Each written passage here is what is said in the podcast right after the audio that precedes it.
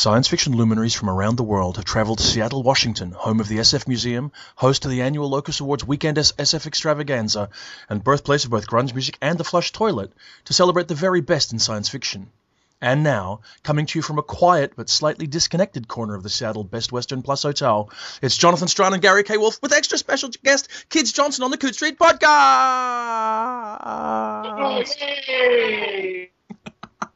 I feel like Kermit the Frog. you feel like Kermit the Frog. I feel like Fozzie Bloody Bear.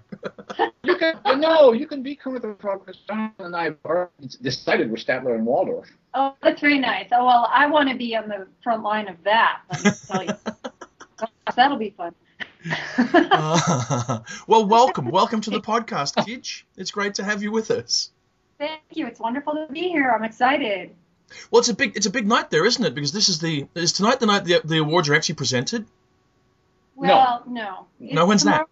Time, which is probably sometime in 2013 for you. I, would forgotten. They've copied the thing that the World Fantasy Awards do, haven't they? They don't want you all running off, so they put the awards in the afternoon.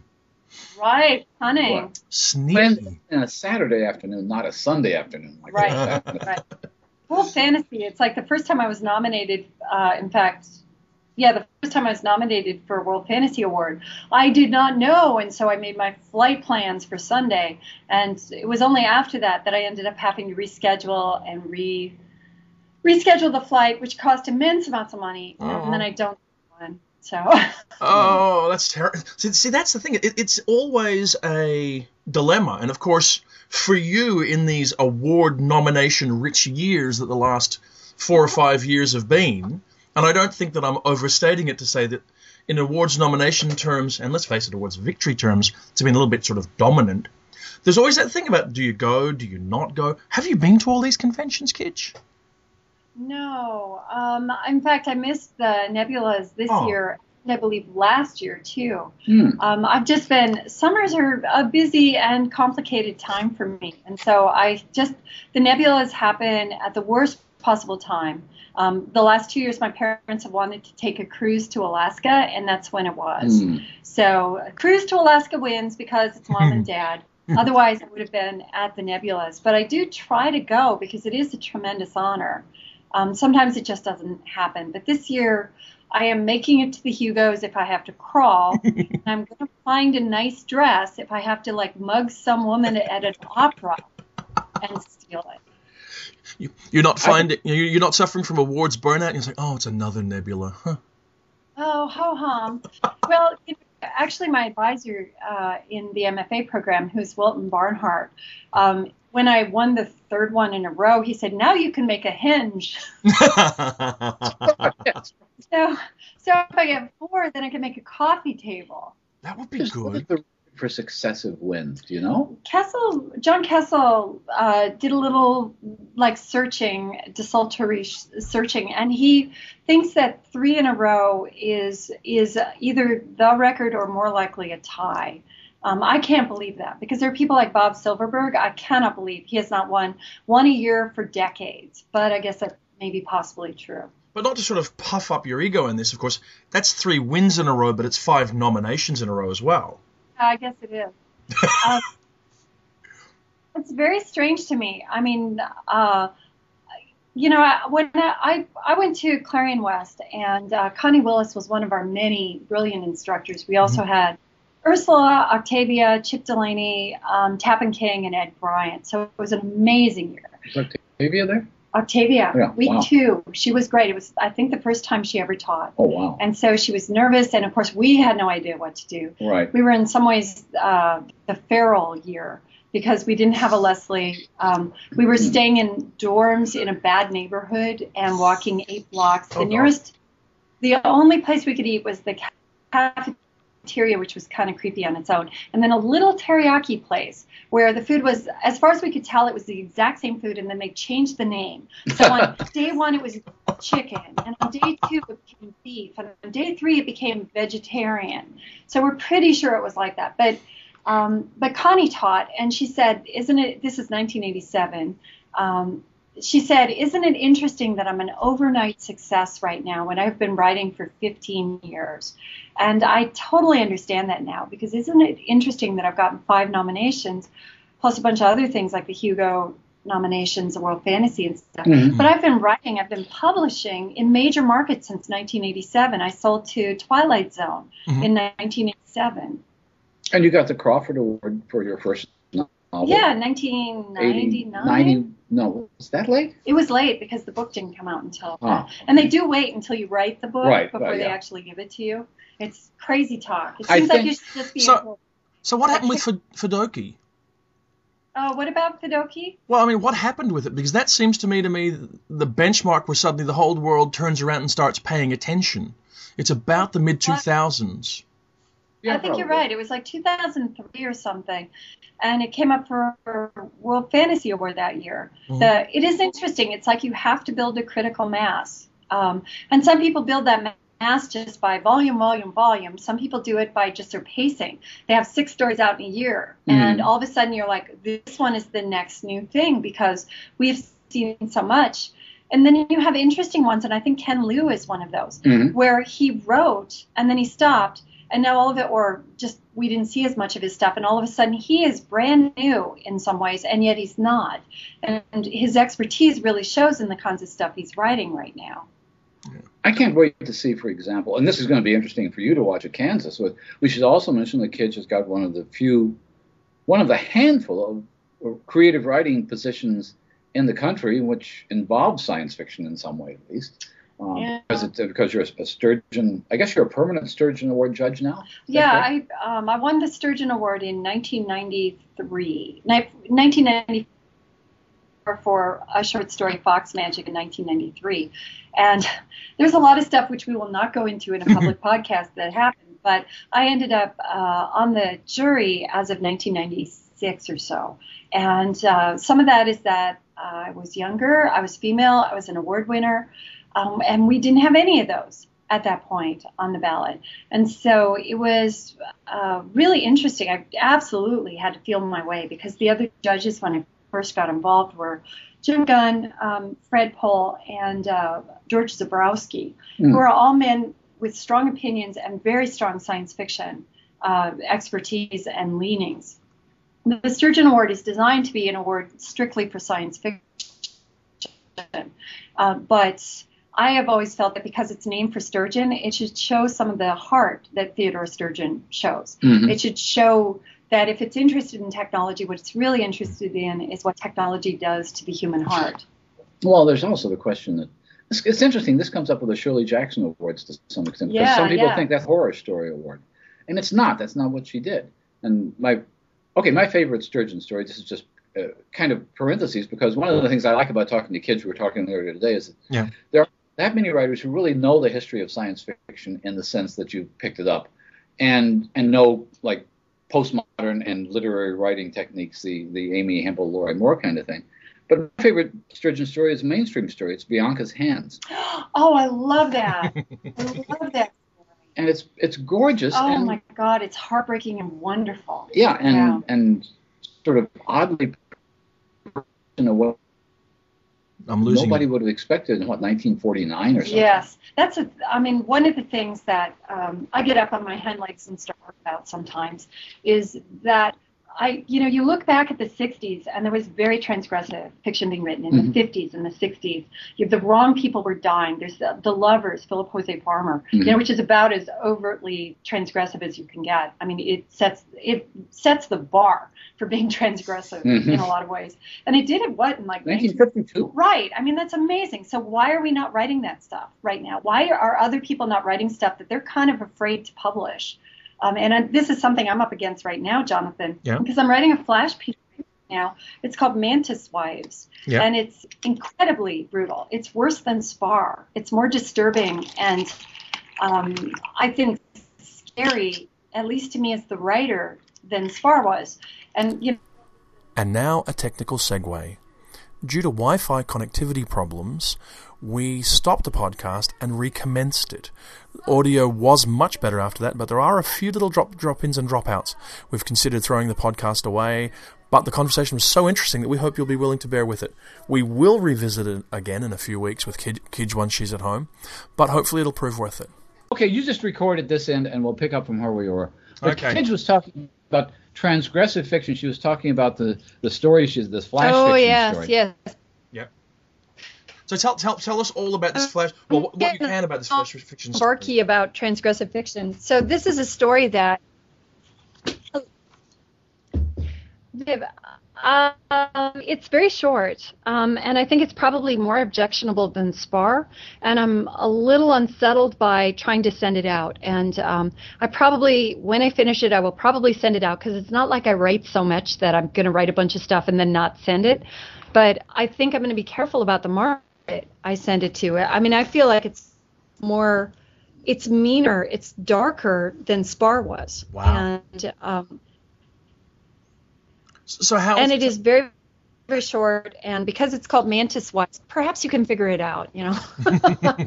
but it's mean, and and I don't know what to do with it. I really don't. Um, Neil Clarke was tremendously supportive with Spar, and that was a big deal because I guess um, the the comments in uh, you know in uh, Clarkesworld got pretty down there and he mm. just removed them. He he did not show them to me. He did not tell me they were happening. Uh, i knew because he told me but he did not tell me give me details and he got rid of them.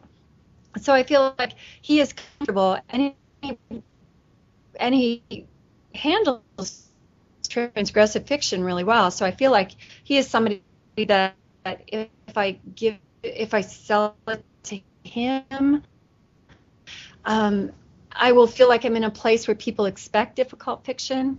Mm-hmm. And that's okay. That's that's great if I'm with somebody who try. And you actually are one of those people too. But I don't think you could. Well, you could publish it because then everybody would go, "Oh my God!" It's like he's publishing all this aggressive stuff, but now you don't have Eclipse. So so I'll just have I've got, to. I've got Edge of Infinity. I'll just have to write it first. yes. That, oh, you got yeah original. Isn't that always the way it goes, though, Kij? You you write it, then you worry about the, that afterwards. I really do. I mean, I actually was signed up to do a bunch of. Uh, um, I had agreed to do a bunch of stories for anthologies, and I find I love the challenge, but I am just I just don't write enough for me to want to spend six weeks doing the best I can with somebody else's idea instead of spending six months working on my own thing. You know, on something that I'm the only person who determines whether it's a great idea because you really so are. You can't write to. Sorry, no, you go ahead, Gary. I was going to say you can't. You're not one of these people who can write to demand like I'm doing an anthology of, oh, you know, uh, I don't know. I have squids in space and. Yeah. Uh, oh man.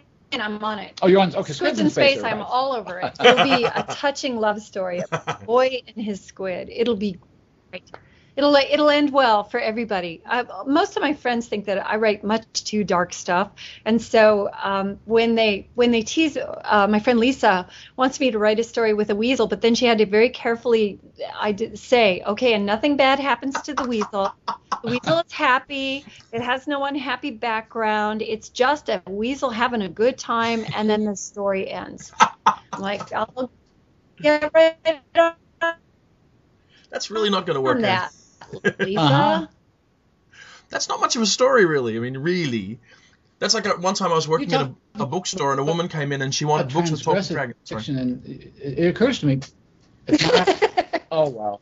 No, well, there are all sorts of cute little um, animal stories from the 50s and 60s that are just like that. You know, like wacky otter stories and, you know, um, Bambi Rascal the raccoon and stuff. These things are like um, just mainlined by little kids, you know, in Midwestern towns anyway. And, and what you really want to do is write Bambi meets Godzilla. Yeah. Yeah. And really, you know, Bambi meets like a Godzilla, you have 30 seconds to get in and out. Exactly. Because right. that's all the idea is really good for, unless you go all the way out there and then you write the actual novella, and then that's a completely different story. With that is just your initial premise. But yes, Bambi meets Godzilla. I think the idea because you're talking about transgressive fiction, and there seems to me there are, are different kinds of it, and and one of the people who's the master of this was was Tom Disch uh, with things like the Brave Little Toaster. Oh yeah. But you know, so stories that are absolutely sweet on the surface and really dark underneath. And, and then um, and then there's Spar, and that's that's tradition of transgressive fiction that goes back to Sturgeon and Farmer. But then yeah. there's something like Story Kit, which is transgressive in a kind of literary way. That you're not giving the reader everything they think they need to have a story. Yeah, and that was fun. it really was. Um, as a writer, and I was saying this to Gary earlier. I get easily bored as a writer, which sounds kind of fatuous and self-indulgent, but mm-hmm. Um, I I don't actually read a lot of fiction. I read a lot of nonfiction, and I spend a lot of time not reading. And so when I write, I have to write stuff that actually engages me. And this is why I'm never going to be able to write a popular novel. I may write novels that are well read or well regarded mm-hmm. or something, but I'm never going to be able to write a novel that a lot of people like. I just um, I get quickly bored. I walk away from books all the time. Um, I've read so many books in my life, and it's like if it's not as good as Moby Dick, why am I reading it? Um, well, because Nabokov mm-hmm. turned out to be really, really great, which I did not know until I read uh, Lolita last year. But generally is, yeah. speaking, I will read something. I'm like, well, it's no Tristram Shandy. Well, it's no Jane Austen. Well, you know it's no Fanny Burney. It's no Samuel Johnson. It's no Jonathan Swift. You know, these most, most writing, it's like it really isn't Jonathan Swift. So how do I, you know, I have right. to find a way to to be interested enough in my own story to put all the time into rewriting it. Because rewriting is the misery and bane of my existence. Oh, and yet the part I like. Jonathan, what was it like? I'm putting you on the spot as an as an editor. What was it dance, like? Dance. Yeah. But to see something like Story Kit come in as a submission for Eclipse, which is unlike anything else I'm sure that you'd ever seen sent in for Eclipse. You were so patient. um, it was actually great uh, uh, to, to, get a story like that because, first of all, it is different. And that's a really important thing to put into any any project. And also, I, I could see how it, wor- it worked. I think the, the point where I was nervous about it was reading it the first time because, huh? not to be simplistic about stories, it all depends on the end you know, it's like you've got yes. to you've got to carry something through the structure. I mean, you, you, you can knock out as many of the, the support poles of a story structure as you like, I guess, mm. but you've got to have enough that it carries from point to point to point, right, and the reader right. can actually pick up those clues, those pieces of emotion, those thoughts, and get to an end point. And it was only at the very end of Story Kit that you go, yeah, okay, I can see how this all works now and then I felt really good about it. There was there was some going back and forth, and mostly, in fairness, not my sort of editorial genius, but Kij wanting to, um, to, to, to tweak it here and there, making it stronger. Mm-hmm. But and did uh, oh my goodness. But it all, but yeah. it came out really, really well. I was, I mean, it was, it was, one of those things. I mean, you know, you're talking about transgressive fiction and everything else, and whether the yeah. field today is open to transgressive fiction, which is a very arguable point. I think it's increasingly open to the idea of transgression and to transgressive approaches, but I'm not sure that even now it particularly loves transgressive fiction. And yeah, structurally something like Story Kit is very much transgressive. And I, you know, there was some reaction to it along the lines of, is this really genre? Right, uh, right. Can you, tra- yeah. can, you know, can you trace this through that way? How do you kind of justify it, putting it in the book and calling right, it, yeah. um, you know, a science fiction or fantasy story? And, right, exactly. And, and my answer to that is I don't. yeah. and that's why we love you. well, I, I, the, the reason that I love doing Eclipse and having people like you write for it was that um, I wanted to build up a an umbrella under which I could put stuff uh, right. and where the real you know, the the real criteria was that it be good stuff, and that means things that are, I guess, as straight and middle genre as you can come with really straightforward plot structures and everything else straight out of the Clarion manual, and as, and some and something like Story Kit, because I think that's what makes for a rewarding reading experience. Um, I would have loved that Story Kit was read more broadly that year than it was but mm-hmm. it was mm-hmm. overshadowed by your other story that came out at the time, I think. Yeah, yeah, because that is the same year that uh, Man Who Bridged the Mist came out, right. and it uh, and because it was marginal, because it mm. wasn't quite fantasy or science fiction, Um, I think a lot of people said, well, it's not fantasy. Mm. So we're not going to, you know, how are we, how would we review this? We would review it by saying it's not fantasy.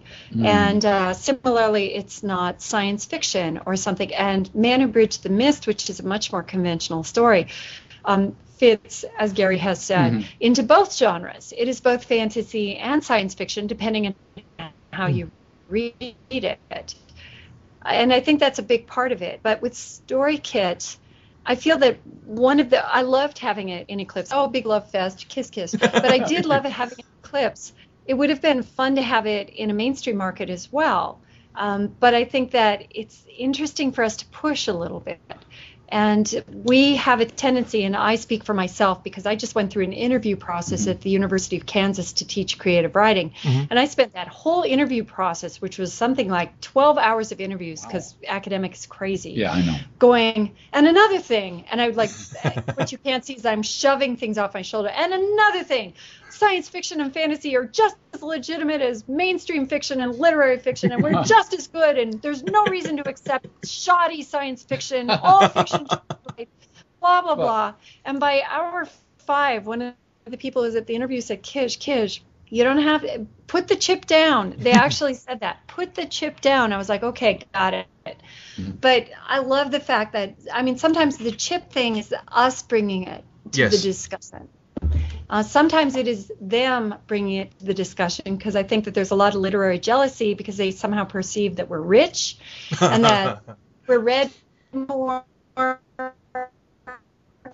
and that people don't understand quality. So, you know, they'll read any crap, and what's the point of writing good fiction? But we have a similar, we have our own share. Absolutely. We talked, Jonathan and I talked about this before. There's, there is a pattern of reverse discrimination where yeah. science fiction readers, and any number of them, and to be honest, our good friend Charles was, was, was has said this to me. I can't read any mainstream fiction because right. it doesn't.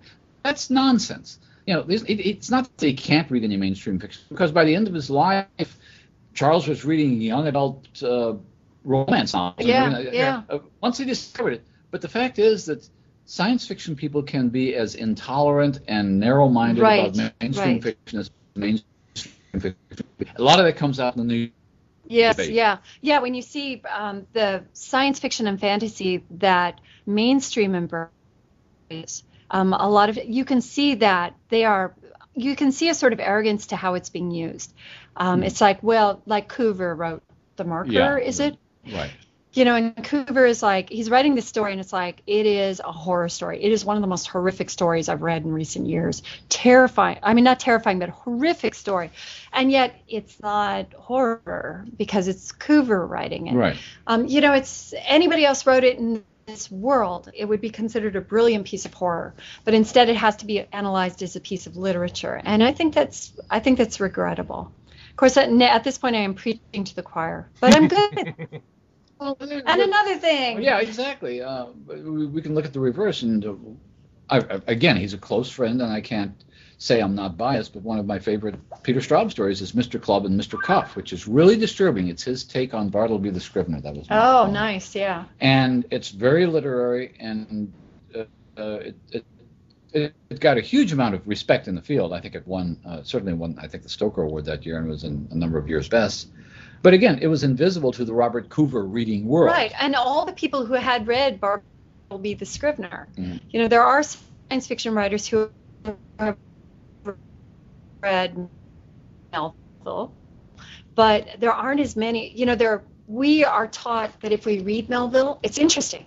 If we read Melville, we don't get to talk about it. It's like I read Tristram Shandy for pleasure. I diagram the sentences. Nothing makes me happier than Tristram Shandy, which is one of my comfort go-to novels. But that's a really eccentric, marginal thing to admit to as a science fiction writer. Now there are a lot of fantasists who are like, you know, Jo Walton gets it. You know, so many yeah. fantasy writers um, come from that background. Terri Windling has probably read it 50,000 times. I bet she's memorized it.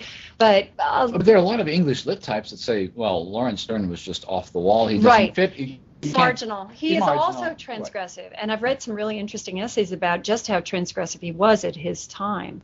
We should mention, as a parenthesis now, since we haven't since this whole podcast began, Ta-da! at the mountain, at, at, the mouth of the River of Bees, is oh, yes. from Small Beer Press, is Kij's first major collection of short fiction, coming out in August, am I right? August, I believe, 14th. Okay. And um, there will be dancing in the streets. I will be naked. I will tell you that.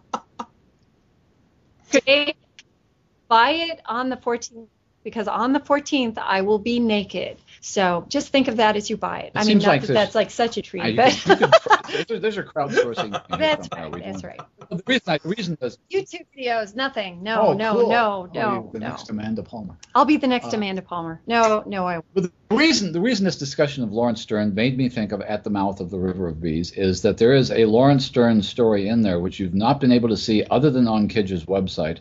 Which, if you ever read any fragment of Tristram Shandy, and great and Tristram Shandy, in my mind, is one of the great unfinished novels. Yes. Oh wait, Every, wait, no, no, unfinished, that's awesome. As a reader, as a reader, everybody.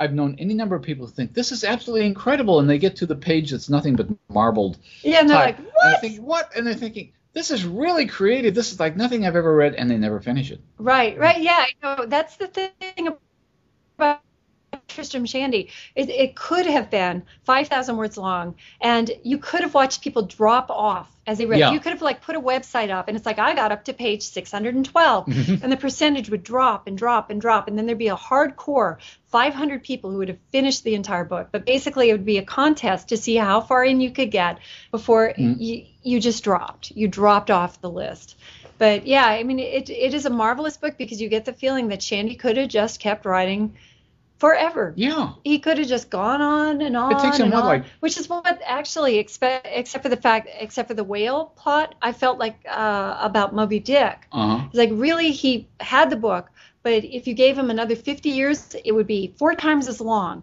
and it would all be scenes, eccentric scenes interspersed. You know, oh, let me talk about you know not just whalers we've met, mm-hmm. but hey, let's talk about the ways that we eat the fish. So now we're going to prepare, talk about preparation. Mm-hmm. I mean, he could have just gone. It is a novel that could have expanded in every direction below the surface, which is the primary story arc.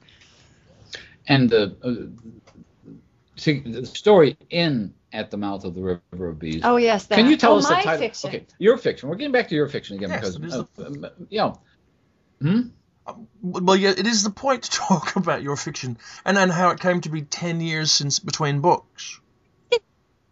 Rabbit about other people's writing. So anybody who's read a century novel uh, with the chapter titles that have little summaries of the chapter divided by dashes and uh, and, and and the punctuation which is con- which consists of semicolons or colons and or M commas dashes. and em dashes and that sort of they thing. They hemorrhaged M and, dashes. Yeah, there's the, the the one story which I, I, I, love because I'm a Sterne fan was was, uh-huh. was, was, the Laurence Sterne. But but the, here's the other thing that, that brings up is when you're when you're straddling this world between literary and genre fiction. Uh, you've got in Story Kit, you've got references to Damon Knight, which let's say the mainstream audience is not going to know what you're talking right, about. Yeah. And then you do the story about which is which is a, a homage to Laurence Sterne, and you don't know whether any genre readers are going to pick that up. Um, it's a cool story by itself. It's a, it's, it's you know um, it's interesting because uh, I sent it to Small Beer because I was like I would love to be published by Small Beer, mm-hmm. and I thought they would be the perfect market because they are eccentric. Yeah. Go eccentric. Yeah. So I sent it to them, and it took Gavin a while to make a decision. And he said, what the impression I got from it was that he had a hard time figuring out you know, there was no consistency. There was no consistent style. Yeah. You know, you couldn't just say, oh, you know, it's like Kelly Link. She has a beautiful, consistent style. Cat Valente. You know, so many writers. There is a style to them that when you read, uh, like a Cat Valente story, um, you or a China Miéville story, you know that you're in the hands. You're reading a particular kind of fiction. You're reading a particular kind of story, and I was not doing that. And he, you know, that makes it a harder sell because you can't just say, you know, a lyric artist of this generation mm. or, you know, an edgy, uh, transgressive writer of short, short stories or something like that. Because it's like, I'm really want to do everything, which sounds weird and, and it does sound weird, but I really do. I really want to try everything. Writing is a, a game, it's an adventure, and I want to try one of everything you know, before I die, which gives me a good amount of time. If I wait to die until I've done one of everything, I'm in good shape, actually. I haven't seen Austin, and I figured that'll be a decade to figure that out. So, So was the question how Spar is like the man who bridged the mist? Was that the sort of challenge for them that they couldn't see in a way? Um, when I wrote Spar, I'd been writing a whole series of really pretty stories, and I got to a where I'm like, there are just some things that cannot be said prettily, mm. and I am really I, for one, need not to write something pretty. I, I am. I have things that anger me, and instead of writing stories where the anger is buried deep, which it often is in my stories, um, I'm going to bring it right out, and I'm going to write a story that is aggressively about what it's about, which is odd because almost nobody figured out what it was about, which is about the ways that couples fail to communicate. Mm. Um, people eventually figured that out, but initially it's like there were a thousand interpretations and 999 of them were not what I intended, but still valid because the mm-hmm. reader's response is always a valid response. Um, so Spar was me saying I need on a craft level I need to not write a pretty story because I'm writing too many pretty stories. Mm-hmm. On a content level, I there are certain things that should not be backed away from, certain things that should not be candy coded, or that the reader should not be allowed off the pin. Uh, and that was a story where I was like, the reader needs to know that that, or the reader needs to feel that this is the way things can be, and that no amount of just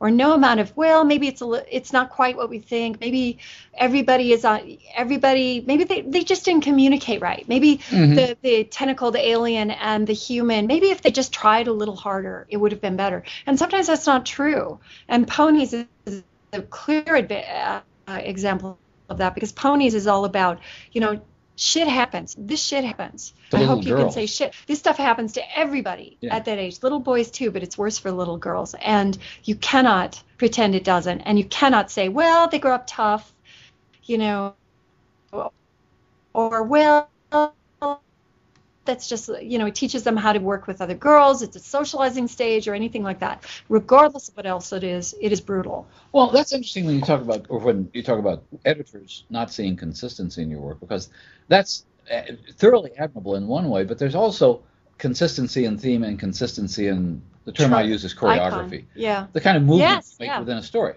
Yeah. And and one of the genius. okay. You're a genius. Well a particular way of writing a story which is fairly rare and fairly disturbing is we were talking about Hitchcock earlier. Mm. Is not cutting away when the audience expects you to cut away. Right. At a certain point, uh, and this certainly happens in Ponies. It certainly happens in Spar. I go back to Peter's work. There's a story of uh. Peter's, which is just really disturbing about a young boy being sexually abused in a movie theater. Mm. And at a certain point, the reader's thinking, okay, I get it. Mm-hmm. And I, I, understand that now. We don't have to hear. And right. you get more and, and more it's like, and more. On the contrary, maybe right. you don't get it. Yeah, maybe it's you like don't maybe you do, you do not yet understand that this is non. You cannot. This boy cannot walk away, and therefore mm-hmm. you should not either. Right. You it's easy for you. And actually, a good example, and I was talking about this earlier, thinking about this, is uh, what happens to women who stand up against the sexual stereotypes in women in uh, games. Uh-huh. And those women are reviled. Those women, horrible things are, are said about them. I mean, I cannot, you know, even if this weren't a family podcast, I still could not say those things. Um, they say horrible things. They threaten death, death threats, because you're saying maybe the women in games are maybe a little too feminine or something, or maybe they, you know, it's like, but death threats for saying maybe there's another way to look at women. And these women, the fact that this kind of anger and hostility, this irrational hostility, is to me really indicative.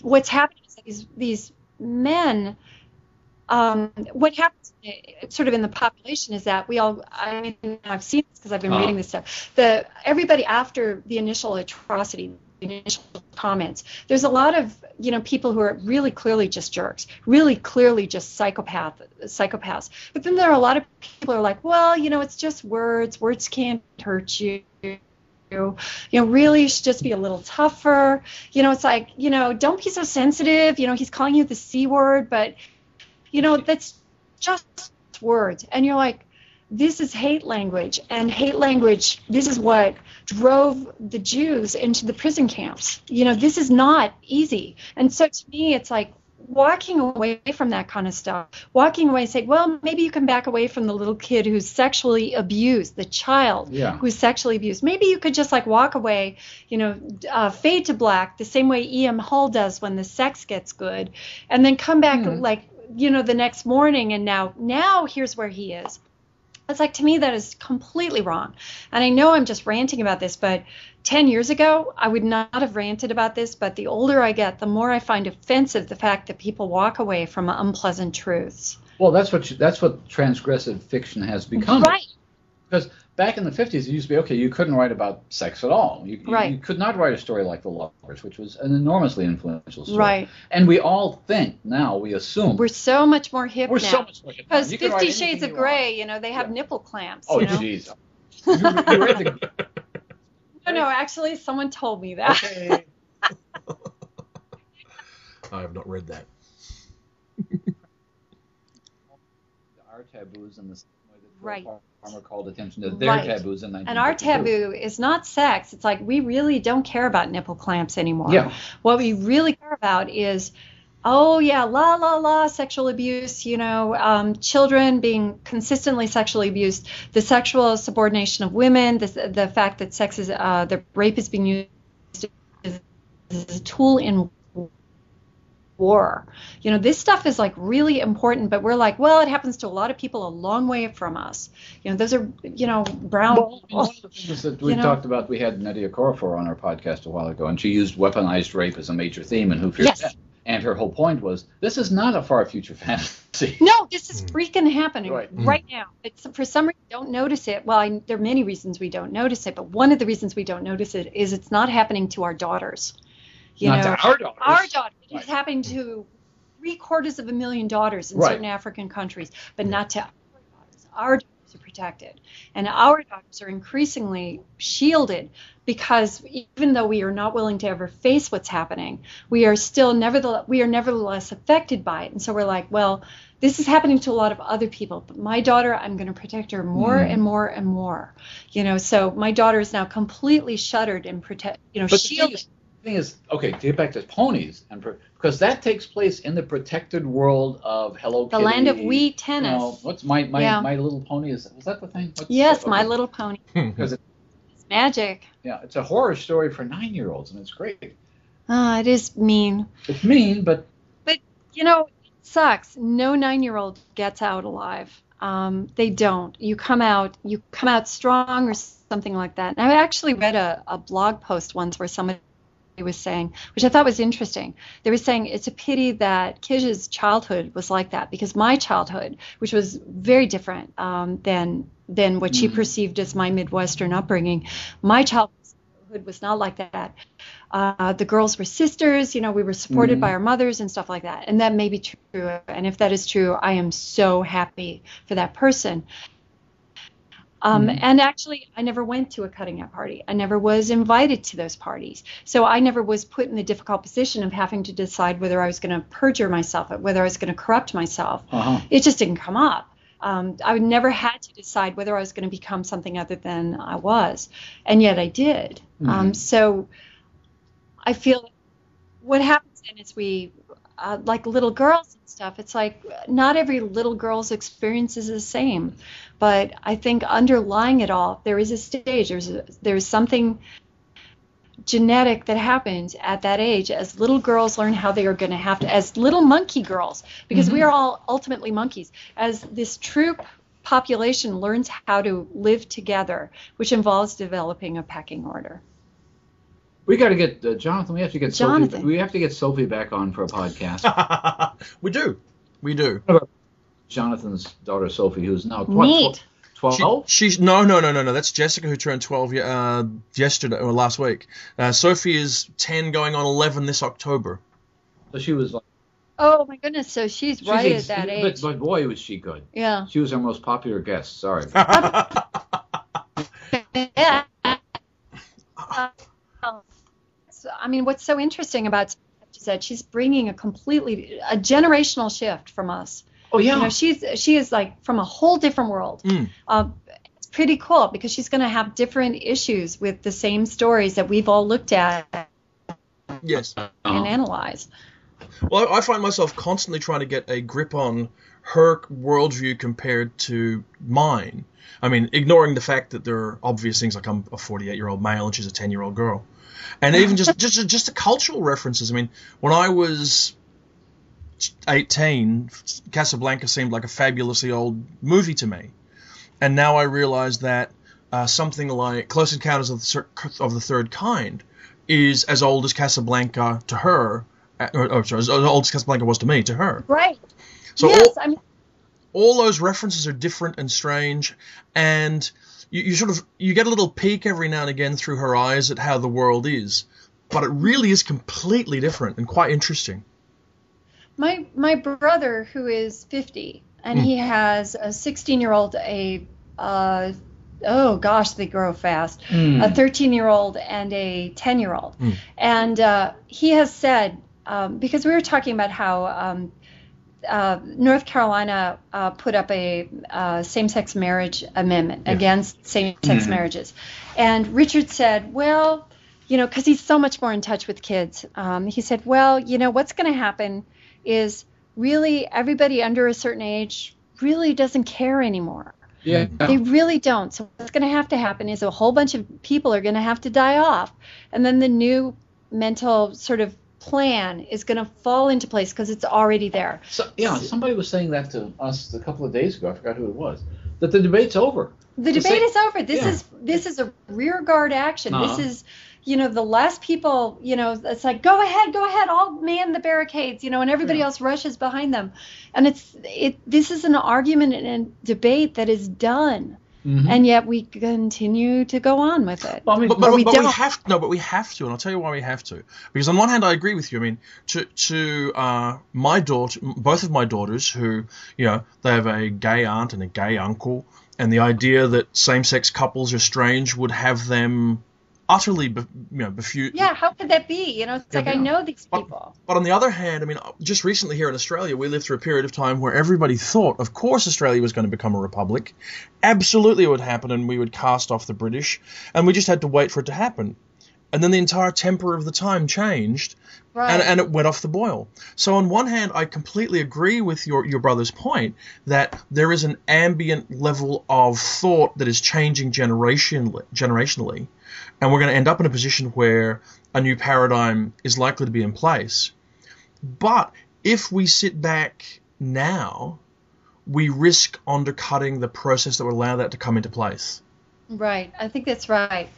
Um, when you say came off the boil, I think that's really um, that's actually a very relevant phrase because I think what happens is that we um, things stop becoming critical mm-hmm. sometimes because the debate's already finished but we just aren't done and so what happens is that we're like well you know we have more important things to think about mm. you know so we never actually change the rules about gay marriage because frankly we're struggling to protect our pensions mm. you know so mm-hmm. so we never really go back and we revise the rules or revise the yeah. sort of broad public the understanding of what the public consensus is, which is not the same as the public consensus. In the meantime, we all move on to pensions or something like that. Mm. A few rabid people are still stuck back in the gay marriage is bad, gay marriage is bad, gay marriage is bad. But but the boil has come off. It's no longer critical. More people are married than aren't, for mm-hmm. instance. M- many states, uh, what is it, nine states have now legalized gay marriage in the United States. Well, and there, there's You know, argument, it's yeah. like it's already moved on because we have other things that are more urgently concerning. And it is, and I say that not to belittle what it's like to no. be a gay couple where one partner is struggling to be allowed to make decisions about her husband's or her wife's, you know, um, health care but still, you know, it's like other things are happening and people yeah. now feel, yeah, of course they should have it. Why are mm-hmm. we even having this? Let's go back to pensions. Yeah. And it's like, you know, we've won the argument, but we don't need to actually win the battle. Right. You know, yes. and so you never, it, it, never gets nailed down and legislation right. changed or whatever else. And that's what would concern me in, in with this and, and in other instances, and why I would be careful about how I talked about it, just so that it doesn't isn't allowed to be taken off the board because there's one feeling that goes that you know when when you know the president of the United States comes out pretty much in favor and supporting uh, gay marriage, well surely that's it. You know you've won, all the laws will now be yeah. changed. That's it. We can we can all go home. Yay. Right. No. no but nothing changed, you know. Well, it doesn't yeah. change because you, you. Okay, we have to explain what it's like living in the United States with a political party that believes that, you know, our president is still an alien from Arcturus. Right. Uh, yeah. And and whatever he says is clearly the result of you know his co-conspiracy. He's clearly being mind controlled by Kenya or Russia or maybe mm. China or by Arcturus. Arcturus, yeah. You know, it's coming from somewhere, but it's not coming from him because mm. it's terrifying to think that you know we might have somebody like Barack Obama in the in the office. So, which boggles my mind. But which we... you can't see right now, Jonathan, well, is me clutching no. my hair. I'm watching. She's really clutching I am hair. clutching my hair. Hair clenches really well. Is that um, is that same process the process where we lose transgressive fiction as well? You know, battles are fought in literature and they're won and they're lost, but they're never ever permanently won. And so there's this feeling. I mean, we had Barry Malzberg on here months back saying that the golden yeah. era of science fiction was the 50s because that was the greatest time for craft. Uh, and that's a debatable point, but that was his his view pretty much. Mm-hmm. And you could look at some of the work being written from the you know through the 60s and into the 70s, and you think, well, thematically, that was when the transgressive battle was won. But it's mm. 2012, and are these battles ever won? You know, let's think of something that I just this minute am thinking about: cold equation. Mm-hmm. Um, yeah. If we go back to Godwin, and you know, Godwin wrote his story, and it was quite transgressive when it came out. It's like, oh my God, some things you cannot screw with nature. You yeah. know, the rules of physics trump everything. They trump sentiment, they trump uh, narrative convention, they trump the human impulse, they trump the happy ending, they trump everything. Mm. That's Godwin. So if you readdress it now, you still need to because we still need to go back and say, yeah, that's great. You know, it's like we're really happy with the fact that people have better jobs than now. And yet, physics still rules. Environmental damage is still irrevocable. That's a good point because that is one of the stories which is never nobody at this point admits it was ever a very good story. It's and, hmm. and, Campbell interfered with it and it's right. and it's and the, the, the role of the woman in it is just oh she's oh there's yeah. there's so many things that are worth writing but about or talking about. But for for 55, so 60 years, people have been responding to that story. And uh, one of our friends who's here this weekend is James Patrick Kelly, who wrote one of the best responses to yeah. the story and Think Like a Dinosaur. Uh, it's, it's, it's one of those things that sort of obsesses the science fiction world. Like, how do you how do you deal with the fact that we now have to confront reality? I should say, right. universe, right. You know, the universe does not care, the, and the, uh, on all levels, that is Stephen, a story that needs right. to be asked. Old, it goes back to 18. I'm trying to think. 18. I don't know. Stephen Crane wrote a poem mm. of which I think most of, if not the entire text, was a man said to the universe, "Sir, I exist." To which the universe replied, "That does not create in me a sense of obligation." Yeah, yeah. And it was, and that was, and when you think of Red Badge of Courage, which you can read as a science fiction narrative because it mm-hmm. is a nihilistic kind of, you, right, nothing right, cares yeah. whether you die or not. It's apocalyptic. And, and to some extent, all the the cold equations was in 1956 was catching up, or 55 was catching up with what American literature realized during the Civil War and world literature realized during World War One. Right. Yeah. I mean, Melville really. I mean, once really, it's the story says shit happens, nothing makes sense, mm. and then you die. I mean, that's right. what Melville says. It says he says a lot of other mm. things, but that's the core story. Right. And that is the core story that comes up in literature, literary fiction, I think, all the time. But with science fiction and fantasy, we definitely had a tendency to step away from that. You know, shit happens, but it's because Sauron is making it happen. Mm. Shit happens, but if I just do the right things, I can save the if world. I'm smart enough engineer. If I'm smart enough, or if I'm strong enough, or if I'm a good enough, whatever. You know, if I'm fast Stuart enough. Smalley is the Heinlein hero, isn't he? Yeah. Doggone yeah. it, I'm good enough, and I'm smart enough, and I can. Gosh, you know. Yeah, that's basically it. So. Is that, is that why a lot of the discussion about the cold equations these days is not actually addressing what it's about, but arguing with it? Where John yes. Campbell becomes Sauron because he's come yeah. in and he's kind of made uh, Godwin manipulate the story. And if you read the story really, really carefully, there are other things that could have been done to prevent, right. you know, you know, to, to give us the goddamn happy ending. So exactly. I mean, mm what I find interesting about it is is that you cannot. I mean, the whole point of it, and the whole story is jacked up. In you know, Campbell set it up. Uh, Godwin set it up so that you could not win. It's a it's yeah. a losing game. It can never be won because every time you say, "What about this solution?" Mm-hmm. he takes it away from you. And what he's trying to do is force you to again transgressive fiction. He's trying to force you to the unpalatable fact that you the fact that sooner or later you have to admit you're still on the pin. You still cannot get off the pin. That's true. Yeah, you know, maybe this, maybe that, but the pin is still there. Mm. And he's just, you know, while it is manipulative, while it is a false story and a broken story because he is doing that, that is the point of the story. His, Nature yeah. always works. Physics always works no matter how much you want sentiment to trump. Mm. Mm. I think that's absolutely right. And I think the flaws in the story are the not that not that that point was a bad point. The story was badly done in all kinds yeah, of ways. Yeah. There were all kinds of gaping holes in it for later critics and writers. Andy Duncan actually wrote a yeah. brilliant essay yeah. about the story. Of course, the story is flawed and, and it's like Swiss cheese in terms of plot holes. But the point is a very, very valid point. And, right, and, and right. having outgrown that. And, and another writer could come back to that idea, except that the story has become so seminal. Um, another writer could come back to that idea and say, okay, let's put a situation where the only solution is to admit that there is no solution and, mm-hmm. that, and that you will have to dump her out of the airlock. Sorry for the spoiler, but um, that that is the only solution. You could write a, a much more realistic story um, where we watch the two of them agonize much more naturalistically, where we could watch the decision being made in a hmm. more complicated fashion, and where other things were attempted. He does cut his legs off, or whatever the yeah. other solutions are. But in the end, the truth still holds. I mean, you know, you could have done it differently, and you could even have written the story in a completely different way where they really do have enough hmm. fuel because yes, it is ridiculous. Of course, the, the, but that's not the point of it. It's a thought experiment. Right. Hmm. And it's a valid thought experiment. You know, it's it is like the ethical experiment, uh, thought experiments that philosophers do. Okay, yes, but what if you really? Mm-hmm. What if, you know, the other really was foul?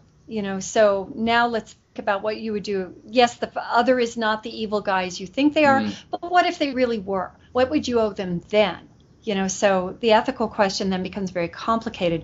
But you have to push, and that's the thing the fantasy and science fiction do, is they give us the chance, like with Spar. Um, back to my story. Good. With. Spar, where it's like, yeah, there is no way, there is no way out of that there is no way you can candy coat what's happening and there is no way the reader mm. can no way i could as the writer there is no way you can get away from it except to stop reading it and if i do my job right you can't stop reading it either i think that's work i think that's partly what worked with the story i think spar in its way is like the lover Yes, uh, I was which... I was thinking of the lovers as I wrote it, yeah. um, not because I thought I could stand up to Philip Jose Farmer, but because I was like, let's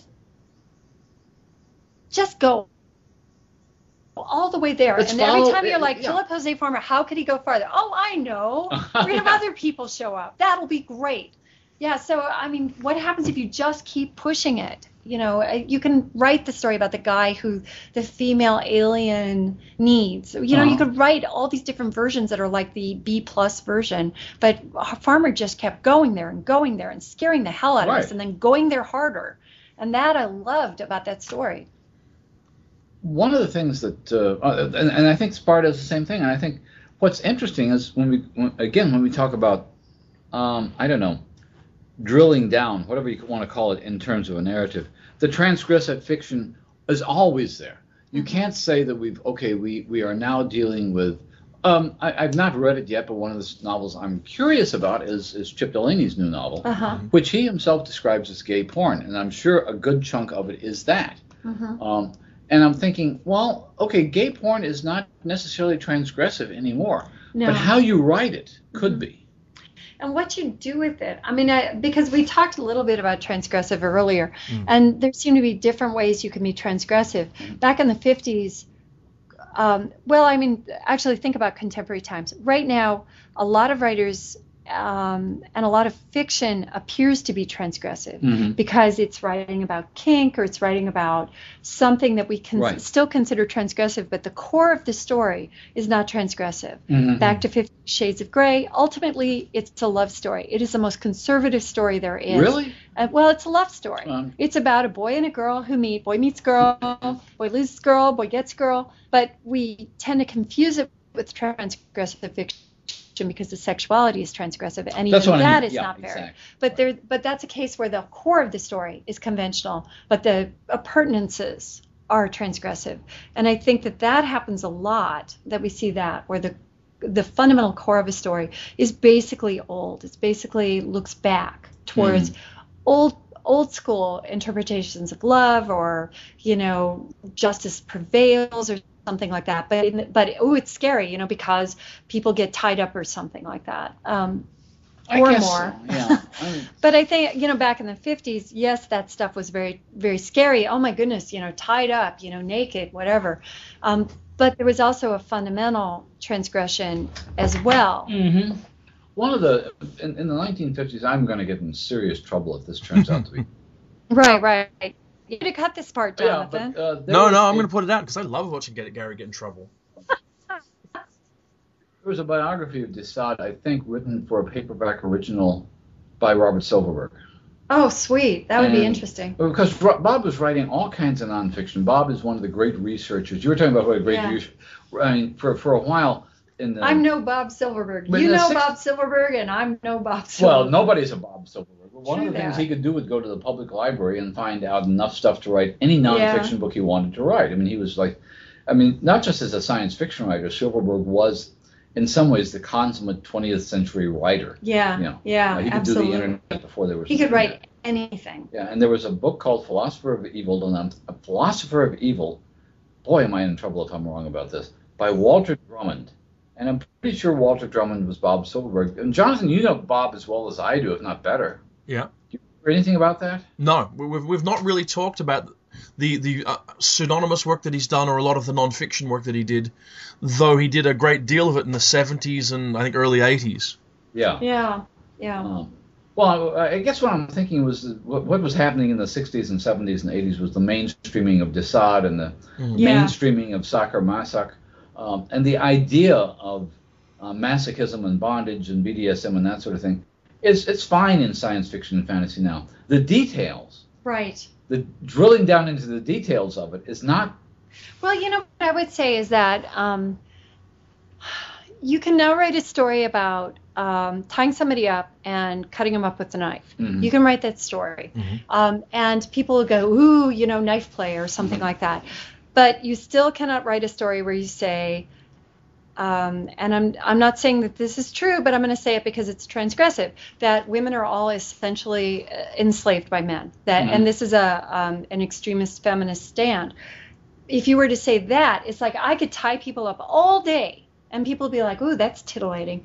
But mm-hmm. if I write a story where I say all marriage is slave slavery, or yeah. all male female interactions are mm-hmm. slavery that story that would be dangerous and that would be that would be mm. unacceptable mm-hmm. you know and that would get me the internet actually you so you so don't put that into the meta uh, meta tags okay oh okay. i'll leave that out, out of the uh, the, the, the, the, show notes yeah. yeah. yeah there's certain common threads you don't need i will and i will say something about fiction in general um, because that makes me think of it um, I think I write a lot of things I don't believe. Um, an example is the evolution of trickster stories, where the argument seems to be that pet ownership is slavery. Um, and that is the argument in the story. But it is not a PETA story. I personally think my dog is, well, I don't have one right now, but I personally think my dogs are better off and happier with me than without. I think my cats are happier with me than not with me. I think that pet ownership is, is a two way street, but in evolution of trickster stories, I seem to be presenting the argument that no animal should be owned, that there is no ownership possible. So I find sometimes I do say things in the course of a story that I don't quite believe, but that once I start pursuing that topic or that thought, this is where it goes you know and sometimes i will say yes this is where that chain goes. And actually that's what happens at mm-hmm. the end of uh, trickster stories. I say this is where it goes. Animal ownership is slavery. That's you can take that story all the way there if you want to and if mm-hmm. that is your uh, if that is what you want to believe. But in the end what i'm saying is yes but nevertheless the narrator who is me is saying but that's not always true. You know that's yeah. not true. So you end up yeah. doing that that. You end up as a writer following the logic of the story but then I at least have to step back and say, yes, that is the logic of the story, but that is not Kij Johnson logic. That is not right to me. Do you? That's fascinating. Go ahead, Jonathan. I was just say, do you find that happens often when you're writing that that you end up following the logical narrative of a story to a point, yes, and you yes. you don't agree with it, you don't believe in it, uh, or it in fact is sufficiently transgressive to your own thoughts that you almost don't even want to put it out. Right. Yeah, I think that happens. This story, Mantis Wives, that I'm working on right now. Um, what's happening with that? And it's complicated. It's very complicated. But men and women. Um, uh, one of the things men and women do when they're together is that they unite to create progeny. You know that is our genetic mm. imperative. So, the, but they are slightly different. The male's genetic imperative is to produce offspring the female's gener- genetic imperative is to produce offspring, but to be able to raise them to viability. And if mm. you go to mantises, um, you know, a mantis, uh, you know, and this is somewhat apocryphal. It does happen, but but the reasons why are sort of it's complicated. So I, I know that this is not 100% true. So dear readers, I understand, um, mm-hmm. but the this the feeling, the popular legend is that the female, the male mates with the female. He's much smaller than the female, and mm-hmm. at some point during coition, the female turns around, rips his head off, and eats it, and then continues to eat pieces of him as his back end keeps humping, which is metaphorically fascinating. yeah. I mean, it is catnip to a writer. Right. and to a feminist writer, it is eight kinds of catnip. So, so you've got this um, this situation. But if you sort of plant that onto the human thing, that is exactly what the female mantis is doing. She needs um, she needs sperm to create the young, and yeah. she needs something to raise the young to viability, which is called sustenance, which in this case food. is the male. Right. She eats the male. So why is the male there? And that's the question. What does he get out of it? Yes, he gets his progeny out there, but doesn't it seem like on a sort of symbolic level, he could just like do the thing that, you know, the unmarried 25 year old guy does, just spooge and run. Right. You know, mm. but they don't. The mantises don't. The male mantises don't. Now, various reasons, but when you apply that as a metaphor to human interactions, what is it that keeps the man mm. around, even though he is going to end up um, again, very politically um, incorrect, but a lot of men end up feeling really misunderstood and taken advantage of because they're working two jobs or they're working really, really hard. Their wife is raising a child, which is also a really hard job. Mm-hmm. But the man ends up feeling like all I am doing is bringing food home. That is my job. It's like she's not interested in me. My wife is not interested in me. She and my child are now completely fixed on each other. So what am I doing here exactly? Well, that is the nature of the mantis male. Mm-hmm. And that is also, I think, the nature of the human male. Um, that, uh, at least in some cases, you want to make sure your child achieves, you know, viability. You want to. You want to. You may not want that job, but you really do want mm-hmm. to see your son grow up. Mm. You really want to see your daughter grow up. And you will do what it takes, but still you sometimes regret it or resent it. And Jonathan, you're a father, so you can tell me I'm completely wrong. No, I don't and think I, you're completely wrong. You told me because the Mantis yeah, story is currently stalled out. Yeah. no, I, I, don't think that you're wrong at all. I think that's very. You're Jonathan. Yeah. Hello. Two girls. Yes, I do. And they're at ages which are, I imagine, for, uh, fairly challenging at this point. Oh. Yes, it's true. Oh. Yes. Uh, we, we, we had knockdown dragouts last night. Yes, that's true. I ended oh, up with the floor bruised and injured. You know, well, just not, not Jonathan, if yeah. you're having that with daughters, yes. imagine what it would be like with a son. You know, you, you talk to people about this, and I really don't. Yes, there's a difference, and it's one of those things. I mean, you, you talk about it, looking at something as a feminist or um, as someone interested in gender, and I want to reject the idea that men and women are just drastically, fundamentally different. But there really mm-hmm. are psychological differences and differences in the approaches to problem solving right. and all this sort of thing. And you do see it in daughters. I have to say, in many ways, right now, I think I probably find it easier to my way of thinking raising daughters over sons, but I haven't had to raise sons. And right. some of my friends who, who have disagree strongly. I think that you know, boys are much easier to raise. So yeah, and and maybe some of that. I mean, my brother has two sons and a daughter. Um, and when he talks about them, he loves them all deeply. Sure. Um, but he has different relationships with mm. each of them, and some of that is age, and some of that is gender. You know, um, my brother and I had a problematic upbringing, um, and we talk we he and I talk a lot about our parents and what exactly was going on for them. And it is true that my brother has nothing to say to my dad and I have a challenging relationship with my mom whereas I adore my dad with it and an incoherent and you know completely I mean it's like there's so many things wrong with my dad but I adore him. And my brother gets along extremely well with my mom. So there are weird things that happen. Not so weird though. I think they're much more common than that. Oh yeah. A lot of daughters love their dads, and a lot of mothers love their sons. Very much. I mean, I can see it in my in, in Sophie particularly, where um, there's just time where she's going like, I want your attention, I want your time, right.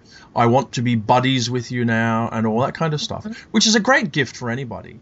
And uh-huh. you know, you, know, you mm-hmm. hope that you're just up to that task for the years when it's relevant because then suddenly you turn that magical sort of hormone driven corner and for five or six years they don't want to see you. Right. And as a, as a father um, your daughter's relationship with you is going to be different than as a mother.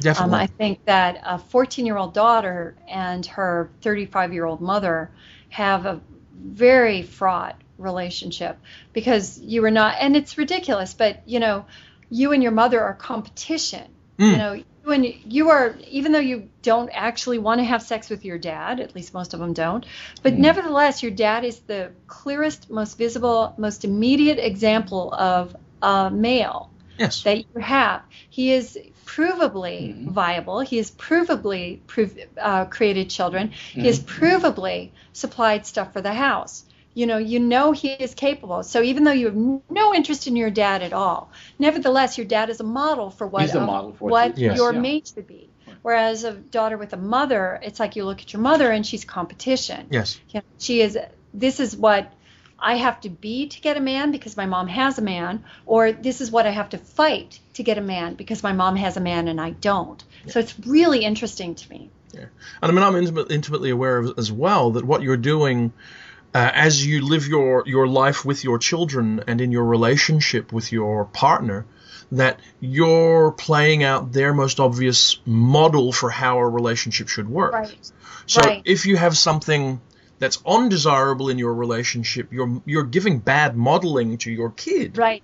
Right. And something to feel very concerned and worried about, you know, because you're sitting there going, well, is, is this how how my two girls are going to see a birthday party runs, right. how Christmas runs, how right. uh, you help each other doing anything.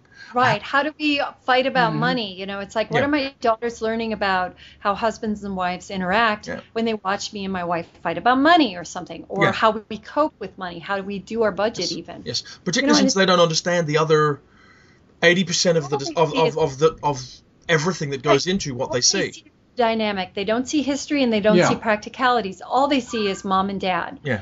Um, they see a male and a female um, and how they interact. They're only role models. Well, not do that. I mean, I've got. I, I have to admit, I have no kids. I've talked about this, but I have grandkids because mm-hmm. I married somebody who had kids. Um, and uh, it, it's interesting to watch the difference between uh, the kids who, who are raised in a traditional family, the kids I'm most close to have a you know mom and dad, and exactly mm-hmm. what you're describing. They're seeing the dad, and then um, another set of kids who are the oldest grandkids I have, whose whose dad more or less left the family, and his mom now has a female partner, mm-hmm. and and so uh, one of them grew up essentially from pre-teenhood until he's graduating from high school just last month with two moms. Mm-hmm. And it's what it's fascinating to me to watch his reaction. He's much more, in some ways, affectionate toward me than than any of the kids are. Mm-hmm. Yeah. Um, but at the same time, he's and so he's in the one sense he seems to be looking for a father model. But on the other hand, he's perfectly cool with the fact that he has two mom models mm-hmm. that are different. Right. Um, and, and, kids, my, I guess the only point to learn from this is the kids adjust to the circumstances. Right and they find what they need in the relationships yeah. they have to use for well, modeling. it's interesting with two moms or two dads. You you aren't just having the mom role model and the dad role model. Right. You're now given alternatives. There's the mom this and there's the mom that. So in some ways, they're getting. Um, they may not have the dad role model that they can no, then they sort don't. of model themselves on, but now they have they recognize that there is more than one way to be a mom. Exactly, and, and that's, that's not. Really and one cool. of the things, one of the things I'd heard about, and maybe it's a pop culture stereotype that, you know, if you've got two moms, um, that one of them is going to be perceived as the dad and the other one isn't. That's yes. not what happened at all. Yeah. They're literally two moms. They're different styles of momhood, uh-huh. but there's, you know, the, the dad is in this case essentially out of the picture. Yeah. Or there there are bits and pieces of the so dad. So there is no assembles. dad figure. No. There is no dad role. But he household. assembles a dad. I'm one right. of the I'm one of the fragments from which he assembles yeah. his dad image. I right. Think. Yeah. But no, he knows perfectly well that he has two moms, and he's cool with it now. He's mm-hmm. graduated graduated from high school. He's going to college. Cool. Yay! And yet he did not turn into a drug addict. In spite of having two mothers, he did not end up mm. having sex, anonymous mm-hmm. sex in bus stations. It's like, how could that be? yeah, absolutely. It's amazing. no, okay, we're kidding. We're, we're, I know, I know.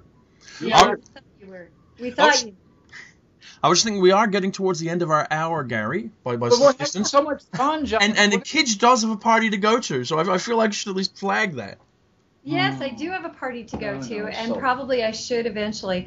Um, and instead, you can just invite me to another one. We'd be delighted to do that. More podcasts. I want to talk more about Laurence Sterne, and after you've been in Kansas for a while, what it's oh like my to goodness. teach yeah, what it's like to and, teach and, and teaching mainstream versus genre. Yeah. I would love to talk about that because I personally, my my jihad, my secret, only not so secret mission, uh-huh. is to try to build a bridge where, um, because I think, I think there is something really, really cool that could happen if you have the sort of narrative focus that we see in so much science fiction and fantasy and the careful craft because mm-hmm. to me that is something that we sometimes miss in genre is is uh, the I mean I value the obsessive attention to craft we yeah. see in some literary fiction and I think that it can be useful in fantasy or science fiction. A brilliantly crafted science fiction story is stronger than a poorly crafted science One, fiction okay, story. this is, I, I, know we're running out of time, Jonathan, but. Yeah, yeah, John. We'll talk uh, really well, fast. We're, talking fast. But well, one of the people who used to, for, for like 30 years, taught creative writing at uh, Ohio University, not Ohio State, but Ohio in whatever town. Ooh. It was Daniel Keyes. Yeah, yeah. Flowers for Algernon. And of course, year after year, he used to come to ICFA, yeah. uh, ICFA, and year after year, um, students would sign up for Daniel Keyes' creative writing class, thinking, "Wow, I've read. I'm going to learn how to write science fiction." And in the first semester, he would never let them write science fiction. Mm-hmm. And the second semester, he said, "Fine," but his point was that in order to write a science fiction story, you first have to learn how to write a short right, story. Right, right, exactly. Because science fiction is writing a good short story which and, is hard enough, and harder than that is, is writing yes, it in a future or in a exactly. science fiction environment. Yeah. Student, he drove students nuts that way because he said, no, you cannot write a science fiction story until you learn how to write a story. I oh I feel so uncomfortably on his side on this. I really do because I I feel the same way, but I just don't feel like I can just say you're only going to write mainstream because I never would have written if if people had said your first three stories must be mainstream, I would not have written. Because why? So there has to be a way to do that. I but know. I do believe that science fiction or fantasy is more rigorous than than mainstream fiction. But you can't. We pull- have twice as many obligations and res- and um, exactly. I. I, I think that, It that's a- should, and that's the problem is that we should be writing. We need to be writing at the literary level and writing science fiction. that's Stan's point. Was, was his point entirely? Yes. said, you know, Yeah. You, start off by reading Flannery O'Connor and and, and Flan, uh, Katherine Mansfield, and yeah, yeah, whoever, and Chekhov. And once you know what a story is, yeah, then you write a. And, and Even though I mean, it's like Katherine Mansfield gives me nosebleeds. Flannery O'Connor nosebleeds. I hate Flannery. um, you know, it's like I I'm not a fan of a lot of 20th century Mhm. um, or very late 19th century literature, and yet they are so careful. You know, they are. The stories are kind of dumb because you're like, oh, who really cares about what happens at your freaking your summer garden party? party, yeah. I don't. I really don't. Um, I don't care about what happened. I don't care why you feel like you can't tell your boyfriend blank. I just don't care. But it was good enough for Henry James, and he did great stuff with it.